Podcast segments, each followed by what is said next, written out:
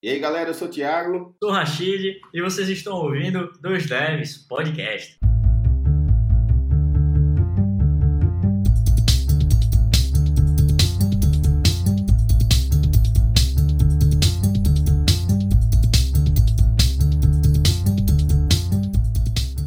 E aí, galera, hoje nós estamos aqui com um grande amigo desenvolvedor, Ricardo Silva. E aí, Ricardo, tudo bom? Fala pessoal, tudo certo? Então, hoje a gente vai tentar falar um pouco aqui sobre é, arquiteturas em camadas, layered architectures, domain-driven design, clean architecture, hexagonal architecture. Hoje está cheio de, de nomezinho engraçado e esquisito. Vamos começar, Rashid. Opa! E aí, como é que você está, meu companheiro? Mas maravilhosamente bem. Como sempre, quando a gente conversa pela manhã, sete horas da manhã é o melhor horário para fazer qualquer coisa na vida. Eu discordo, mas. tá mas vamos nessa.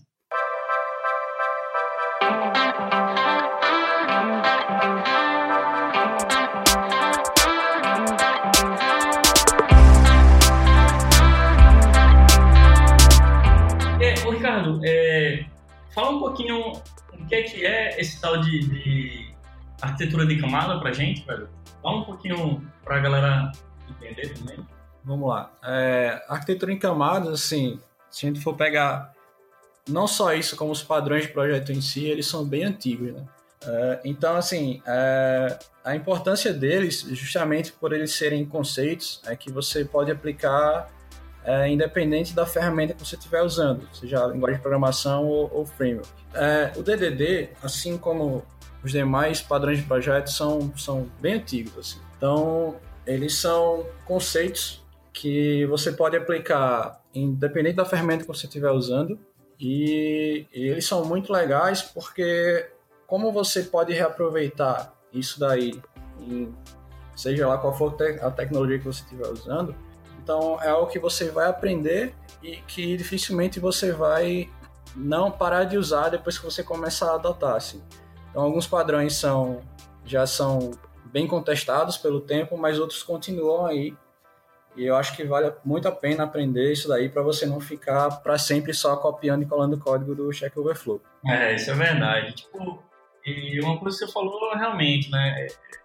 Quando você começa a usar, você acaba não deixando de usar para futuros projetos. É, mas a gente começa a adaptar e a escolher pedaços para usar também, né? Porque às vezes você quer sempre usar tudo dessas arquiteturas. É, em projetos minúsculos não faz sentido, é muita coisa, muito robustez, tá ligado? É, eu acho que sempre você tem que, tem que medir isso aí. Essa questão de, de você adaptar a sua realidade é algo que está acontecendo justamente é, nos meus projetos atuais, né? Onde na empresa que eu trabalho, é, porque a gente lá a gente utiliza basicamente Rails e frameworks é, JS, né? Tipo é, React, Angular e tal. Então, os nossos projetos, os Rails são sempre APIs, só que a gente sempre começa é, da forma original do Rails. Nossa organização do, dos projetos é sempre naquele MVC purão.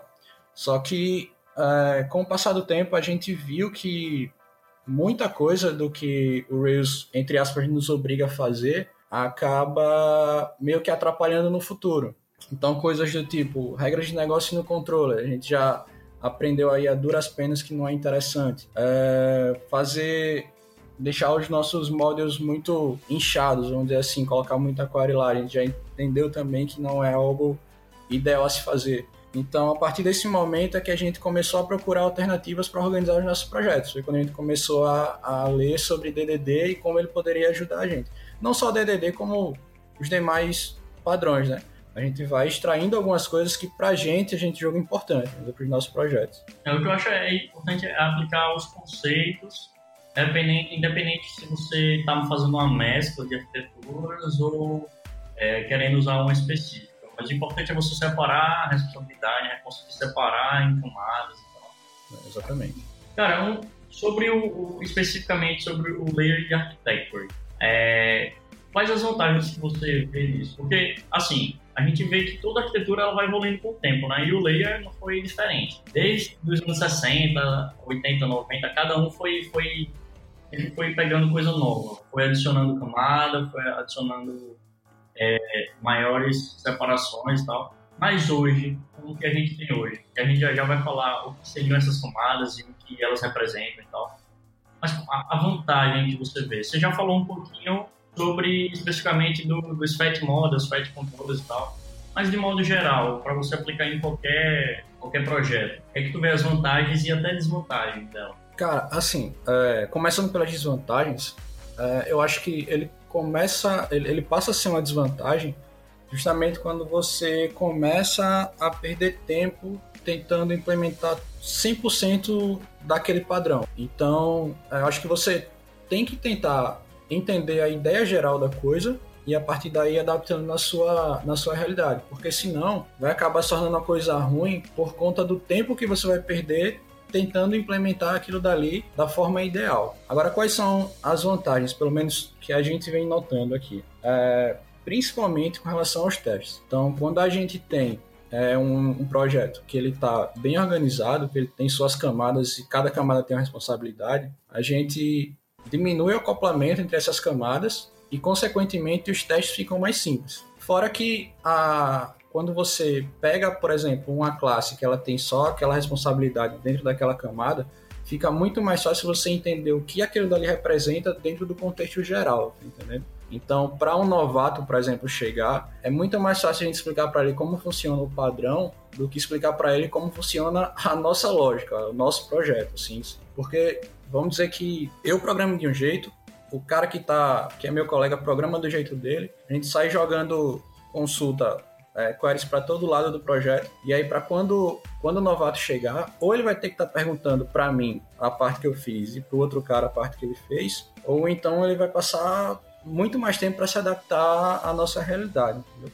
Então é mais fácil explicar um padrão do que explicar o pensamento de cada um, vamos dizer assim. É, Ricardo, é, como é que funciona? É, a gente sabe assim que DDD ele é um, apesar de ser um padrão é, arquitetural, mas ele também ele evoluiu um pouco no sentido de que desde desde que o Eric Rivas é, pegou com um livro lá do também de design, ele deixou claro que era algo mais de mais alto nível, né? Não só relacionado ao código específico, mas a gente também tinha aquela questão do ubiquitous language, né? Para o pessoal de expert em negócio e os desenvolvedores poderem falar a mesma língua, é, você levantar bem requisitos com, se juntar com o pessoal que conhece o negócio para entender bem do negócio, assim como eles entendem, conseguir traduzir é, é, o que eles falam em software e como é que, como é que funciona isso para vocês? É, é, na empresa que você trabalha, vocês é, têm alguém, tem algum expert é, no negócio? Vocês, como é que funciona essa questão de, do Bigotus Language? Vamos lá. Assim, a forma que a gente trabalha lá uh, é basicamente o seguinte: a gente recebe alguma demanda do próprio dono da empresa, que é ele que dá o suporte para os nossos projetos, e a gente discute entre a gente. No caso, somos cinco desenvolvedores, cinco, seis desenvolvedores, desculpa, e, e não existe assim um cara que seja o expert mas a gente tenta sempre definir uma forma que fique realmente bem clara para todo mundo. Então, muitas vezes alguém dá um pitaco aqui e outro lá, e a gente, no final, a gente tenta organizar uma ideia que a gente vai seguir em frente com ela.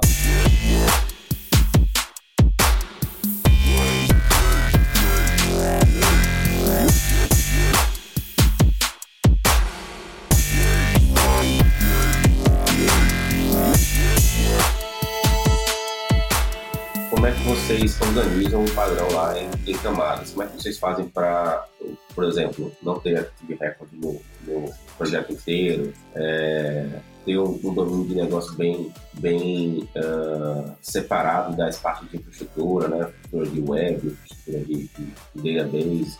Como é que vocês fazem lá? Vocês uh, adotaram um padrão hexagonal, por exemplo, porque vocês quiseram adotar, foram lá, viram e era aquilo ali que vocês queriam? É, o padrão foi emergindo é, com o tempo, uh, vocês decidiram, não, vamos usar o repository pattern, vamos usar o service object, vamos usar use cases, use case patterns, como é que vocês é, é, chegam nessa solução dentro da empresa? Vocês discutem muito ou tem sempre alguém que vai propondo e, e vai sendo o sistema vai sendo refatorado com o tempo. É, bom, a gente começou o seguinte, é, como eu falei no início, a gente sempre adotou o, o padrão Railsway, né? Então a gente, quando a gente, conforme a gente foi notando que principalmente os nossos controles eles estavam ficando impossíveis de manter, por mais que a gente quebrasse o, os nossos métodos em pequenas partes, pequenos trechos de código, os nossos controles estavam ficando gigantes e para testar estava ficando complicado. Então, o que, é que a gente tentou primeiramente? A gente não, não foi atrás assim, padrões para resolver controles complexos. Não. É, a gente deu uma pesquisada de como organizar a lógica, nossa lógica de negócio fora dos controles. Foi quando a gente bateu em uma agente chamada Whisper. Então a gente começou a estudar um pouco mais e viu que com Service Objects a gente poderia pegar a lógica de cada action, vamos dizer assim, um create. Vamos dizer que nesse create ele tenha dois caminhos. Ele pode criar um, um registro com sucesso lá no banco ou pode retornar um erro. Esse if else aí, ele já era um indício de que ele não deveria ficar lá no nosso controller, né? Então, com essa gen que eu falei, essa Whisper, é, a gente começou a criar é, services justamente para fazer o trabalho desses, dessas actions. Então, tem alguma lógica lá, a gente precisa fazer alguma verificação, a gente precisa, enfim, vamos jogar lá entendeu? E aí, a partir disso, a gente começou a, a, a buscar maneiras de também não ficar jogando o Active Record em todo canto. Então, Active Record que eu digo assim, as consultas. Né? Então, vamos dizer que a gente precise procurar, é, sei lá, todos os clientes é, a partir de um, de um, vamos dizer, data de cadastro, data que ele foi cadastrado. Então, em alguns momentos a gente fazia essa consulta no model, outros momentos a gente fazia no controller, Algumas vezes até eu já vi código legado lá que o pessoal fazia navio. Então a gente ficava catando onde é que a gente buscava esse, esses registros na hora de consultar e a gente notou que existia um outro padrão que seria o repository, né? Repositório. Então a gente já viu que, opa, ou a gente pega essas, essas consultas e jogamos dentro do, dos service objects, ou então a gente cria mais uma camada e joga essas consultas lá. Então a gente passou primeiro a gente, a gente viu que não estava dando mais certo pegar essas consultas e jogar direto no Service Object e a gente começou a separar para essa outra camada aí do DDD, né? Que é ficaria responsável somente pelas pelas consultas, pela a, a parte de persistência com o banco. Então é isso, a gente à medida que a gente encontra uma dificuldade, a gente vê que ó, isso daqui provavelmente dá para melhorar a gente vai atrás. Tem um cara lá que é o Tiago, que ele é, um, é, é, o pesquisador da galera, então é ele que na maioria das vezes traz essa, essas ideias, assim, ó, a gente pode resolver dessa forma aqui e tal. Dessa forma que a gente começou a implementar, entendeu? Massa. É interessante, porque vocês sofreram primeiro e aí foram buscando melhorar em um ponto só, uma, um layer só, né, uma camada, e depois foi vendo que existia outros mais para dentro. Exatamente. É, só, só repassando assim em geral, até para a galera, porque o que são essas camadas, o que são. É, como é que funciona um pouco dessa, dessa estrutura. Se eu estiver errado, me corrija, Ricardo. Igualmente, tá? Hoje o Layer Architecture ele é dividido basicamente em quatro camadas. Aí, quais são elas, né? A primeira camada é User Interface, que eles chamam, que é, é User Interface ou Presentation Layer, que é aquela camada que vai renderizar algo para o usuário, né? É aquela tela aquela, aquela, aquela screen do app que ele vai conseguir pegar os dados e fazer alguma requisição. Aí, assim que entra na parte de requisição, quem é que é chamado, né? Se você for no mobile, pode ser os Activities no Android, é, Fragments, ou controllers no web, e aí que você começa a entrar na camada chamada application. Aí nessa camada application, você não tem regras de negócio. O que são as regras de negócio, né? Tipo, alguma lógica específica de, de alguma ação, as condicionais que você falou, e pode ser mais abaixo. Aí o que é que tem nessa application? Normalmente nessa application você tem os presentation, os presenters lá, que são as views que vão ser buildadas com a resposta que você pegou naquela requisição mandar de novo para view. É a, é a objeto de request que foi feito da view para lá. aí você formata, pode ter os, os use cases do, do, aplicativo, os serviços deles, os eventos listeners deles. É tipo assim, tudo que for para aquela aplicação, independente se você está separando em serviços, use cases ou essas, é, é, essas, essas camadas a mais, tudo é referente à aplicação, né? Porque você, como é que você pode saber que é referente à aplicação?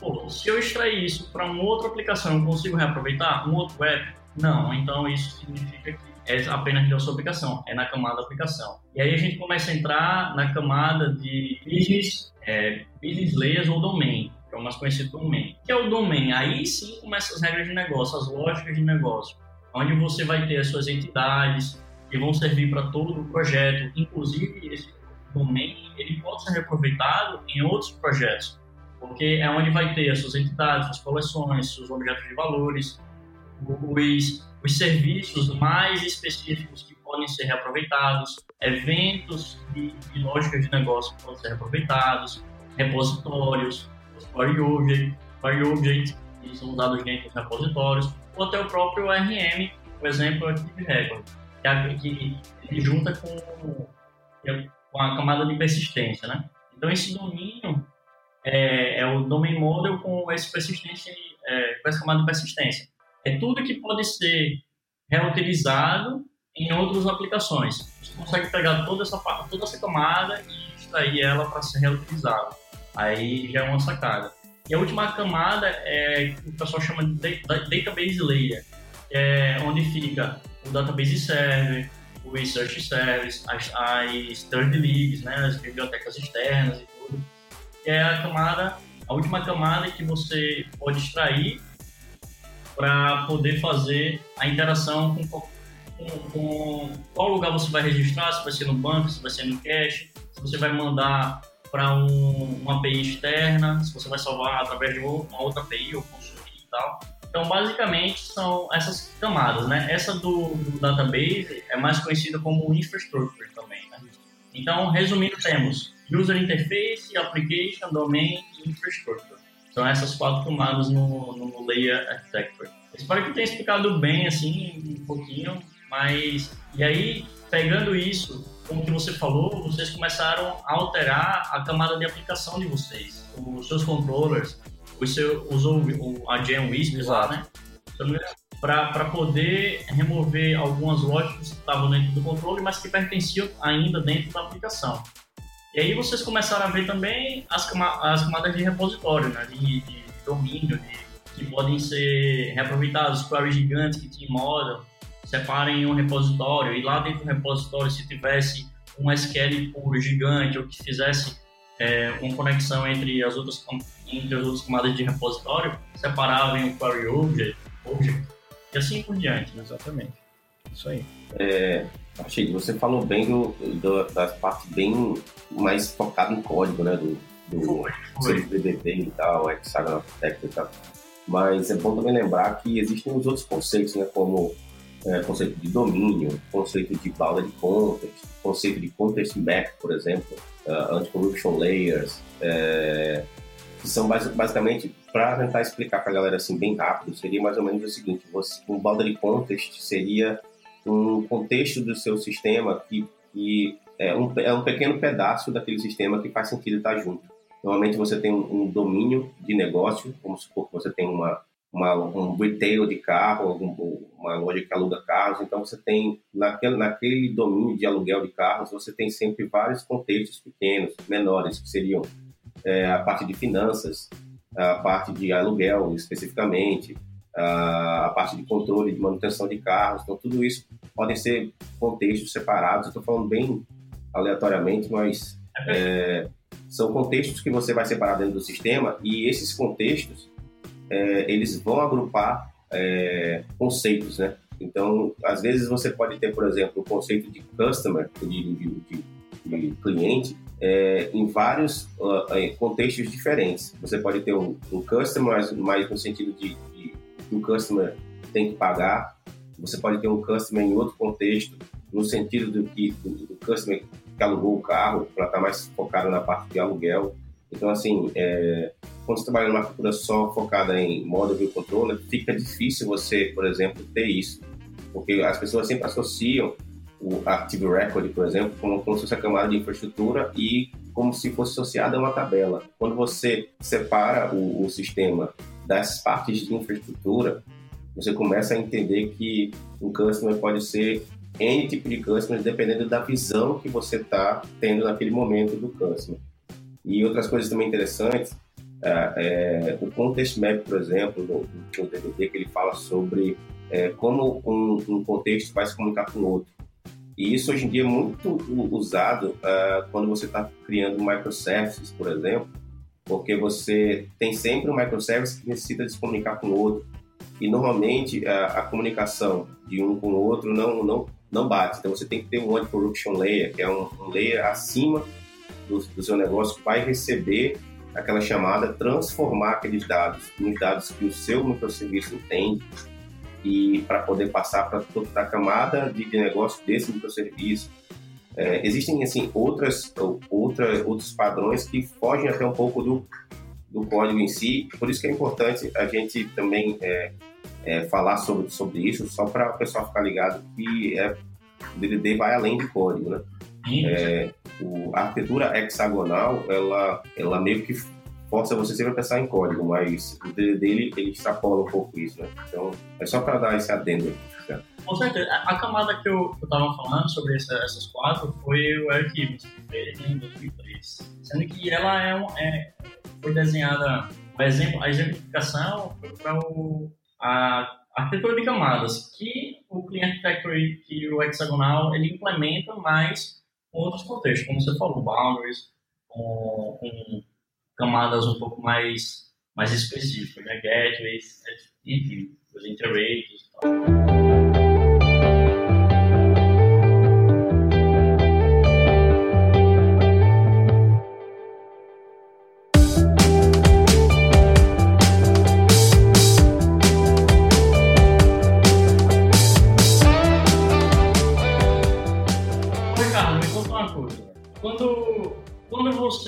Foi você que chegou com essa ideia? Você já sentiu dificuldade? Falando um pouco agora da sua vida, assim, utilizando essas arquiteturas. Quando você chegou lá para a empresa, a galera se empolgou? Foi fácil de, de, implantar isso? A galera começou a estudar também? Ou você teve que fazer é, tudo primeiro para depois tentar explicar para o pessoal e aí criar esse, essa cultura lá? Como é que foi? Certo. É, assim, quem, quem deu o primeiro pontapé inicial é, foi o Thiago, né? Que é o nosso líder técnico, vamos dizer assim. É, então, como ele falou assim, como ele já tem muito, ele é referência lá, a galera respeita muito o que ele fala, é, foi até mais fácil assim de, de, implementar. Agora foi difícil manter isso é, a cada pull request que era enviado. Então pessoal abria um PR, mas como não tinha o, o costume de, de adotar esse, esse tipo de padrão, essas boas práticas, vamos dizer assim, entre aspas, é, o PR sempre acabava voltando. Por, acabava voltando, né? Porque a gente falava, ó, oh, cara, não é desse jeito não, a gente não combinou que ia fazer assim, a gente não, não determinou que ia ser dessa forma e você concordou, então volta lá, dá uma refatorada que a gente vai aceitar o PR. Aí às vezes no início, sabe como é, né? Às vezes tem uma resistênciazinha aqui, outra ali, mas não foi nada que chegou a, a causar algum tipo de, de briga, nem desentendimento, nem nada disso, entendeu? Eu tenho, tenho uma história para falar, e assim, é, é uma experiência também. É, eu e o Ramos, a gente, já, a gente trabalhou antes em uma outra empresa, e, e a gente sempre começava muito, né? Porque a, a, a empresa era, era uma startup, estava iniciando, e ele era e o Ramos, tá, tipo assim, era uma empresa que estava dentro de outra, então o Ramos trabalhava na duas. E aí eu sempre, sempre discutia é, como proceder no projeto lá, porque era só eu, ele e mais um estagiário, né? Era, era, era bem enxuto, né? Eu falei, pô, vamos, vamos começar a usar as coisas mais separadas e o código lá já tinha, já tinha sido iniciado, ah, já tinha algumas separações. E aí ele falava, falava muito Rashid, velho só tem três pessoas. Pra que tu quer fazer isso? Vamos, vamos, vamos tentar deixar mais reduzido. Tu lembra disso, Ramos? Lembro, e outra, eu tinha medo, né? Eu, assim, na verdade, assim, como é que eu. eu você é uma startup, e, e, e startup é sempre em, aquele, aquele processo inseguro, né? Eu, eu falava muito com, com o Rachid, Rachid, não vamos fazer arquitetura muito, é, como é que se diz, é, complexa, porque a gente não sabe como é que está o, o, processo de como é que está o nível das pessoas aqui. A gente vai precisar contratar gente depois e como é que a gente vai fazer? Né? As pessoas vão olhar para o código não, e vão demorar muito tempo para poder é, se, entrar no, no, no, no, hype da parada. E eu, assim, eu, eu vou só adiantar o futuro. Eu estava totalmente errado. Mas, mas é, eu acho que esse é um medo que muita gente que, que, tem, que tem startup tem, né? De, de vamos seguir o padrão do mercado, no sentido de, de o que a maioria faz e tentar manter o software o mais próximo do, do, do, que a maioria faz, no sentido de simples possível, né? A arquitetura mais simples possível para não ter uma barreira muito grande para quem vai entrar, porque a gente normalmente startup precisa que a coisa ande super rápido. É, né? mas, mas assim, é. É, importante que a galera saiba, e isso daí, como eu disse, a gente aprendeu de uma forma bem difícil, mas creio eu que a gente aprendeu a tempo de ter acontecido uma desgraça, é que é, essa forma de você, como vamos usar aqui o Railsway, é, essa forma de você levar o seu projeto, ela só vai durar enquanto o seu projeto for realmente muito pequeno, muito pequeno mesmo. Porque se você não adota um, um padrão é, para resolver determinado, determinados tipos de problema, inevitavelmente lá na frente você vai ter um projeto que vai parecer um Frankenstein. Assim. Então, vamos dizer assim, pronto, um exemplo bem, bem clássico assim são validações. Quando você começa um projeto que tem três, quatro cadastros, aquelas validações que você joga lá no model, elas vão servir perfeitamente. Então, é, o nome é obrigatório, o CPF é obrigatório. Beleza, tranquilo. Aí, daqui a 5, 6 meses, vai aparecer um caso de uso onde o CPF ele só vai ser obrigatório para aquele modelo em alguns casos. Então, aí você já vai começar a pensar assim, poxa, como é que eu vou desativar essas validações do Active Record em determinados pontos e outros não? Será que eu teria que criar um método aqui? Aí beleza. Aí daqui a 4, 5 meses já acontece um, um, um, outro caso de uso onde o nome vai ser algumas vezes é, obrigatório, o CPF não, às vezes vai ser os dois e tal. E aí, ou você, você não vai ficar é, é, tipo, desativando validação, às vezes sim, às vezes não. Né? Vai ficar horrível. É, principalmente se você começar a fazer isso em todas as camadas do, do MVC. Então, para o, novato que chegar, aí sim que vai ser dor de cabeça, né? Porque é muito mais fácil você explicar como é que funciona. Ó, tem uma camada aqui no projeto que é só para validação. Então, antes de você persistir no banco, você joga um objeto lá que a validação vai ser feita aqui. Aí, beleza. É muito mais fácil isso do que você ficar lembrando como que você fez naquele determinado momento do, do da vida do projeto e aí, até para quem for explicar, ele vai perder tempo pesquisando, né? Como é que ele fez. Então, é muito mais fácil explicar um padrão para uma pessoa do que ficar catando no projeto, explicando e ela, ela se adaptando como é que funciona naquele caso específico daquela, daquela empresa, entendeu? É, e eu vou te falar, é, o que eu, a forma como eu pensava é, se provou totalmente errada quando a gente contratou um primeiro, primeiro, primeiro funcionário, assim, que que chegou depois da arquitetura estar tá implementada. E a gente percebeu que ele conseguiu entender rápido, também não sei se, se era o cara, né, ou, ou não, mas assim, é, ele era estava começando a, a, a, o primeiro emprego dele, né, o primeiro software realmente maior que ele trabalhava, e ele só tinha aprendido, uh, ele só, só programava no MVC normal, e quando ele viu a arquitetura, ele rapidamente ele conseguiu ficar up to speed, né? A gente diz, é, é, menos de um mês ele já estava conseguindo fazer pull requests e, e, botando o código dele no software. E eu vejo hoje isso como um.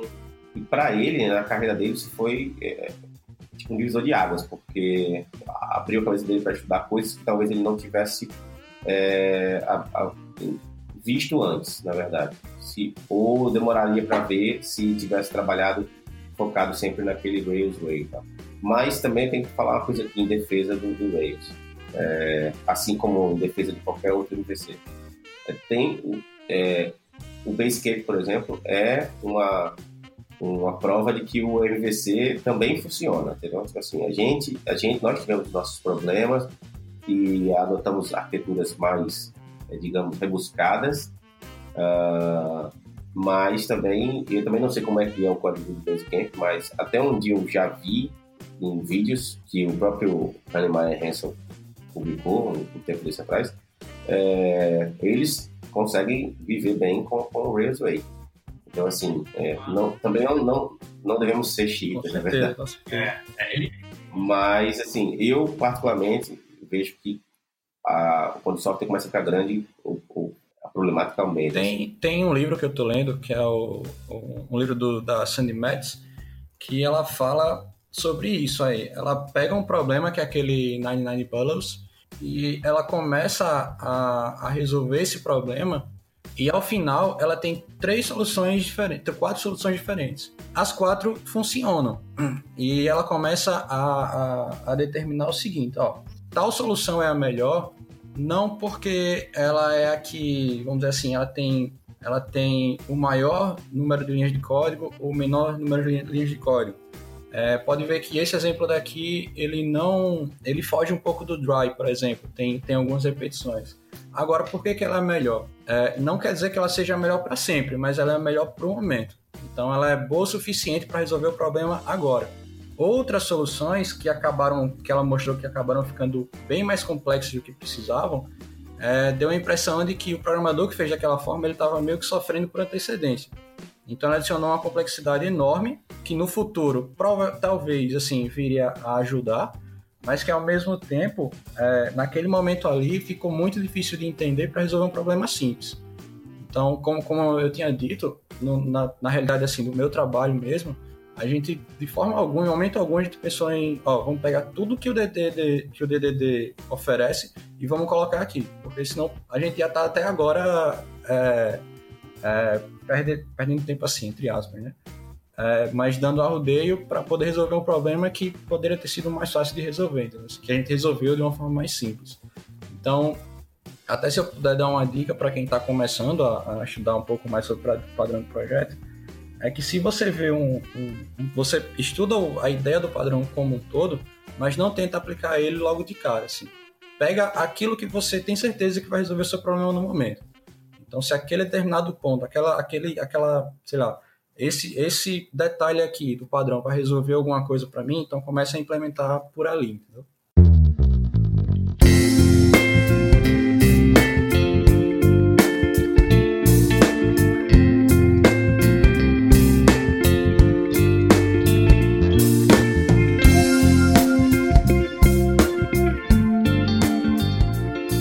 Uma coisa que eu queria falar é o seguinte: Primeiro, a moral da história que eu queria terminar. Né? é, a gente aplicou lá o, a arquitetura, sendo que a gente não era. estava estudando ainda também. E a, a moral é: a gente conseguindo aplicar no início, a cultura de desenvolvimento acaba sendo mais cedo e quem entra, mesmo que ele já venha com mentalidade diferente, ele vai ver a cultura de todo já está ali fazendo e ele vai ser mais fácil a, a, adaptação, vai ser mais fácil a aceitação também de, de querer, e a vontade de querer mudar e estudar isso. E isso foi um ponto bem, bem importante mesmo. É, a outra coisa que eu queria falar é assim, o DHH, ele criou o Rails. Então, assim, ele consegue manter o Basecamp no Rails Way porque ele, ele codifica estrutura tudo em cima do framework. Isso é um ponto importante. Em qualquer lugar, mesmo que seja uma linguagem pura, uma linguagem usando framework, qualquer linguagem, sempre vai ter as mesmas ideias, as mesmas, os mesmos padrões de, de, de arquitetura. Mas é, o exemplo da validação lá, que você deu, o, lá no, no, no Railsway, que é escalável, os caras normalmente fazem por composição. Ele, eles vão adicionando cada, cada tipo de validação diferente, em vez de deixar tudo dentro do módulo, ele compõe isso em outros módulos, vai incluindo a, em tempo de, necessidade. Então, é, é, é, importante focar isso, assim. Se você realmente quer focar em um framework, não na linguagem, ou não no, no contexto geral de desenvolvimento, vai, meta bronca, porque tem maneiras infinitas de, de você desenvolver é, escalável, mesmo um projeto grande, no ou Rails Way ou qualquer outro way de framework. Mas eu, eu acredito que um ponto crucial é você, pelo menos, se quiser seguir esse caminho, pelo menos entender também como é que funcionam as arquiteturas, porque você consegue também adaptar um pouco melhor o que você vai fazer.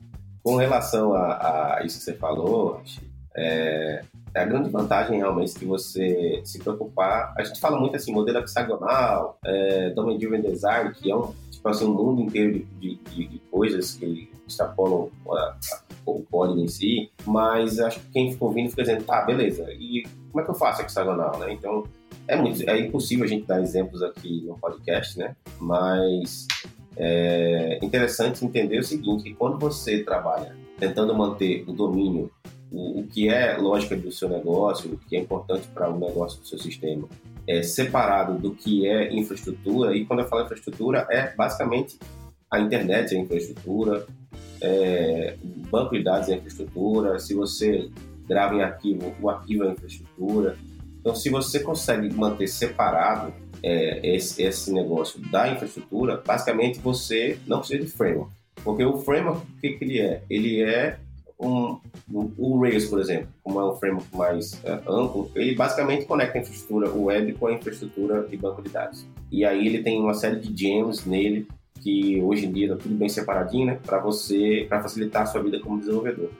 Então, assim, é, e, e, aí você vai para outros frameworks também, Spring, é, no Java, você vai para, sei lá, Django no Python, então é, é Phoenix no Elixir, então é, você basicamente, se você usar no padrão do framework, o seu código vai estar tá meio que é, blurred, né? Ele vai estar tá meio como se tivesse misturado com o com o, o, o, código do framework. Quando você divide bem isso, aquela, aquele negócio, aquele, aquela, uh, aquele pedaço de código ali do, do negócio do sistema, ele fica bem agnóstico com, com relação ao framework. Ele não está preocupado se você está usando Rails, se você está usando qualquer outro framework, sei lá, Hanami ou qualquer outra coisa.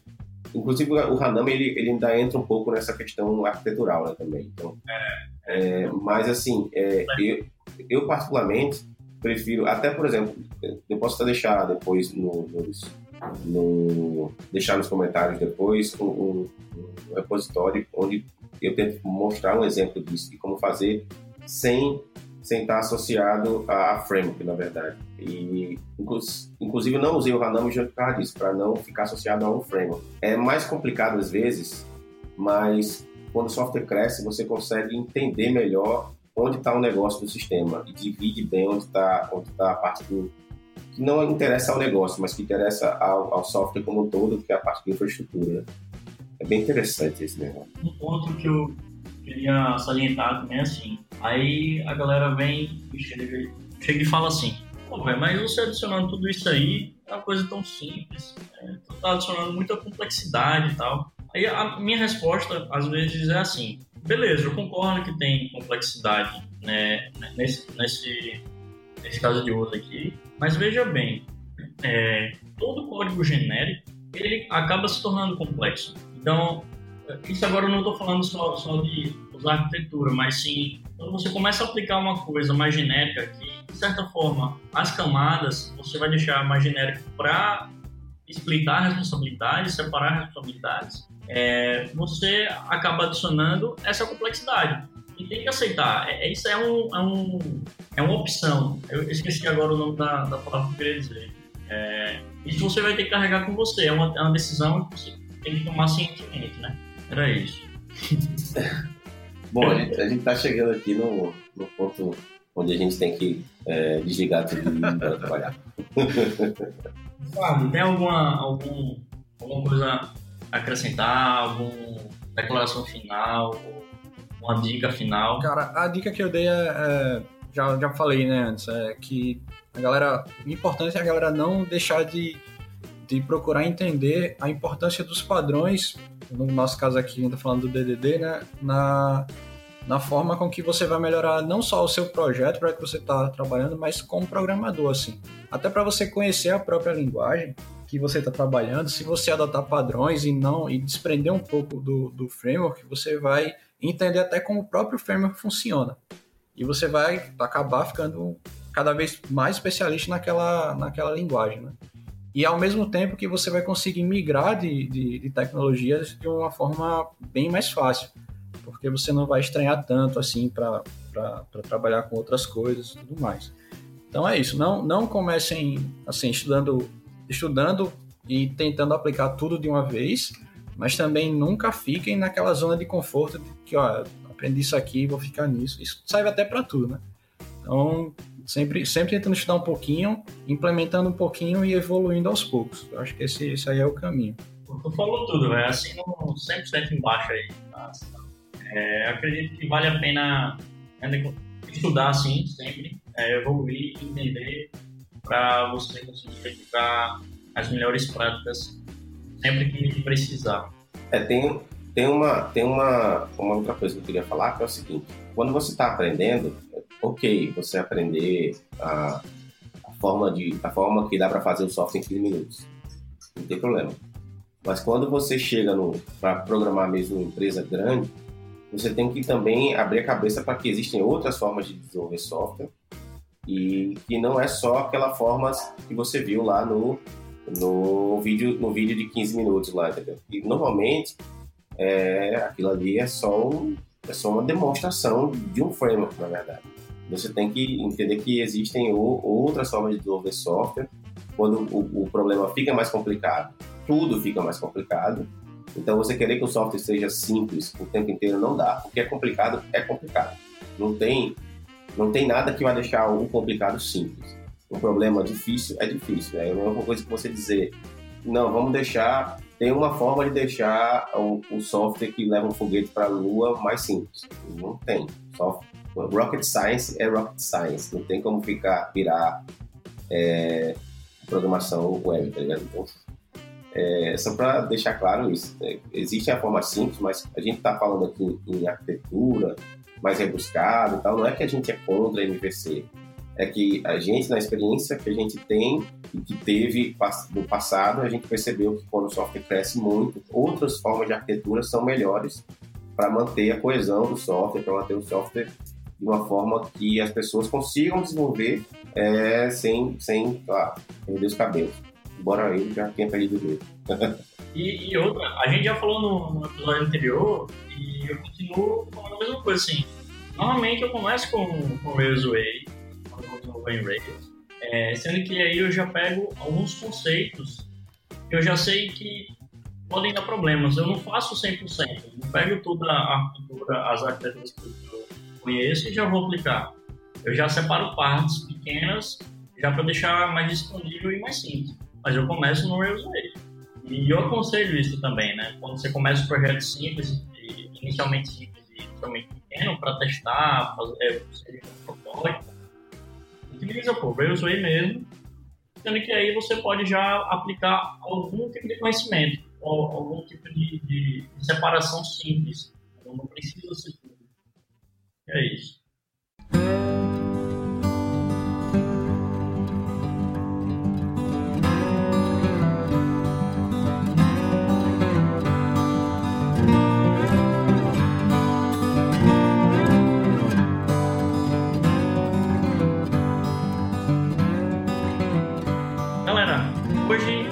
tivemos aqui como o grande Ricardo. É, é um, sou muito fã desse cara. Ele é um bem gente boa, esforçado. Agradeço demais sua presença, man. Cara, eu que agradeço, assim, valeu por, pela lembrança, assim, e eu que sou seu fã, viu? Seu e do Ramos, já falei direto pro Ramos aí que um dia eu quero trabalhar com ele só para aprender um pouquinho, 10% assim do que ele sabe. Ele diz que é frescura, mas ele sabe que é verdade. Não se iluda. Não se iluda, garoto. É verdade, eu tô aprendendo demais com o Ramos. Eu, eu tô trabalhando novamente com ele, posso dizer que desistiu. tá, eu fiquei até vermelhinho agora de. Galera, agradeço mais uma vez. É, deem um like aí, escrevam comentários ou dúvidas. A gente vai fazer, vai responder o máximo que puder. A gente vai botar algumas descrições no, no como o link do repositório que o Ramos sugeriu, alguma, algumas descrições, ou links de descrições do que são essas arquiteturas. E espero ver vocês no próximo episódio. Valeu! Valeu, galerinha. Até mais.